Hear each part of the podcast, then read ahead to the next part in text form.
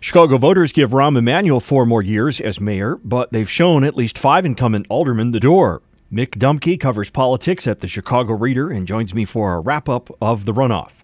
Mick, voters have made their decision, so what comes next? Well, that's uh, a great question. I mean, you know, they've been discussing, the candidates were discussing the issues, obviously, for not just the last six weeks, but for months before that. And so now it's time to actually turn to them. Um, and first and foremost is dealing with the city's financial situation, and then you have all the other things that are that are on the docket as well. Um, the schools, um, including their own financial crisis at the at the school system, uh, public safety, and uh, you know the economic situation for everybody else who doesn't work for the city of Chicago. I mean, bringing jobs here. So there's a full plate of things to deal with, and I think the key question is whether Mayor Emanuel's style and approach to dealing with these problems is going to change it all after being pushed into a runoff. He says that it is. He says that he's learned uh, from this experience and that it's going to make him a better mayor. Uh, do you think that is the case? I certainly hope that he has learned from the experience because, you know, it was widely expected, I think, by his own people uh, that he was going to coast to a second term and the fact that he was pushed in the first ever runoff definitely was a message from the voters. So I'm certainly hopeful that the mayor understands that. Um, there also has been some turnover in the city council, including a number of veteran aldermen who were supportive of the mayor losing their seats. And so I would have to think he has to read the tea leaves there as well and understand that people are saying they need something different from City Hall there's going to be some tough decisions for uh, Mayor Emanuel to make and the city council over the next four years.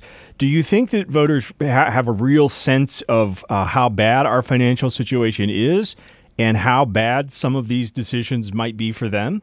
I think anyone who was even half tuned into the mayoral race understands that the city has some serious financial challenges and that everyone is going to have to give something up. I think most people understand they're going to pay more in some kind of taxes um, and probably multiple forms of taxation. And I think people just want to be told straight up what's going on. I mean, one problem with this campaign, of course, was even though the mayor was was pushed, neither he nor his challenger, Chuy Garcia, you know, was very clear about exactly how they plan to pay for all the city's obligations and needs. And so I think voters, you know, were a little bit disappointed they didn't hear more from that, even if it's something they don't really fundamentally want to hear. Um, they want to know what's going on. Um, even if, you know, nobody wants to pay more taxes, but voters do want to be told straight up what the situation is. What do you think the legacy of Chuy Garcia's campaign is going to be? He told his supporters uh, that uh, he didn't lose; he tried. And do you think that that this sort of uh, grassroots campaign that he started and this organization that he put together is going to survive on into the future? Well, I think there's a couple different issues there. I think first of all, Chuy Garcia ran a fantastic campaign for um, candidate who just got into the race a couple of months before the balloting started. Uh, you know, no one expected him to still be here. No one expected there to be a runoff and the fact that you know at the end of October he decided to jump in and then was able to get a, a campaign infrastructure, a fundraising infrastructure up and running, and then that he was able to um, you know really have a grasp of the issues and, and push Mayor Emanuel to articulate his own vision for Chicago going forward. You know, I think all that was remarkable. So I think Chuy Garcia is going to come out looking uh, like he did a great service for the city of Chicago. Now, will this progressive uh, push continue? Um, will Mayor Emanuel understand that there's a progressive voice out in Chicago that um, he needs to pay attention to? Those, I think, are the fundamental questions. Um, the mayor certainly said that he understands what just happened, um, but you know we've seen in the past that people in the city council, in particular, came in promising a new progressive agenda, and it kind of petered out, and things kind of went back to um, the status quo more or less. So, you know, I'm really interested to see if this this kind of thing can be sustained. If this movement, uh, well, if it is actually a movement, if Mayor, excuse me, if Chuy Garcia's campaign um, is actually a movement. I think that remains to be seen. There are some on social media today that are, are criticizing Mayor Emanuel for jumping in with his uh, victory speech over Chuy Garcia's concession speech.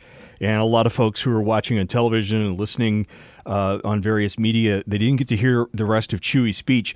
Was, was that something rude on behalf of the mayor to do? Should he have let Chuy finish? I, I think it's generally protocol to exchange a telephone call and then let the the person who came up short give their speech and get that done with before the victor goes out and gives his speech. So um, I don't know if that occurred. I don't know why that occurred. I don't know what the mayor was thinking, but I really think he should have let Chuy get his thing over with first. And then I have to ask you about the turnout. Uh, it seems uh, voter apathy is is still alive and well in Chicago. A lot of people just didn't even bother to go to either election. Uh, what does that say about the electorate in Chicago and the state of politics? Well, I think that people are frustrated with the state of politics because there's so much money involved. I mean, the mayor, between his own campaign fund and the super PAC that he had allies set up for him, raised, I think, $26 million. Chuy Garcia ended up not being a slouch before it was over. He raised $6 million. So he had $32 million poured into advertising and mudslinging. And a lot of people are just disgusted by that uh, especially since you know the candidates are sitting there talking about how Chicago is short of money to deal with everything it needs to deal with, and then the candidates are spending millions of dollars attacking each other. So a refrain that I heard over and over again was none of the above. People really wished that they had someone else to vote for. Um, you know, they knew what they were getting in Mayor Manuel. They'd seen him for four years. A lot of people didn't like his styles as well as his policies but a lot of people were unconvinced that Chuy Garcia was up for the job. So, speaking frankly, I think once again, people feel like they don't have great choices all the time at election time, and they're really turned off by the amount of money and the style of campaigning that's involved. That's Mick Dumke from the Chicago Reader, and I'm Steve Grzanich on Rivet.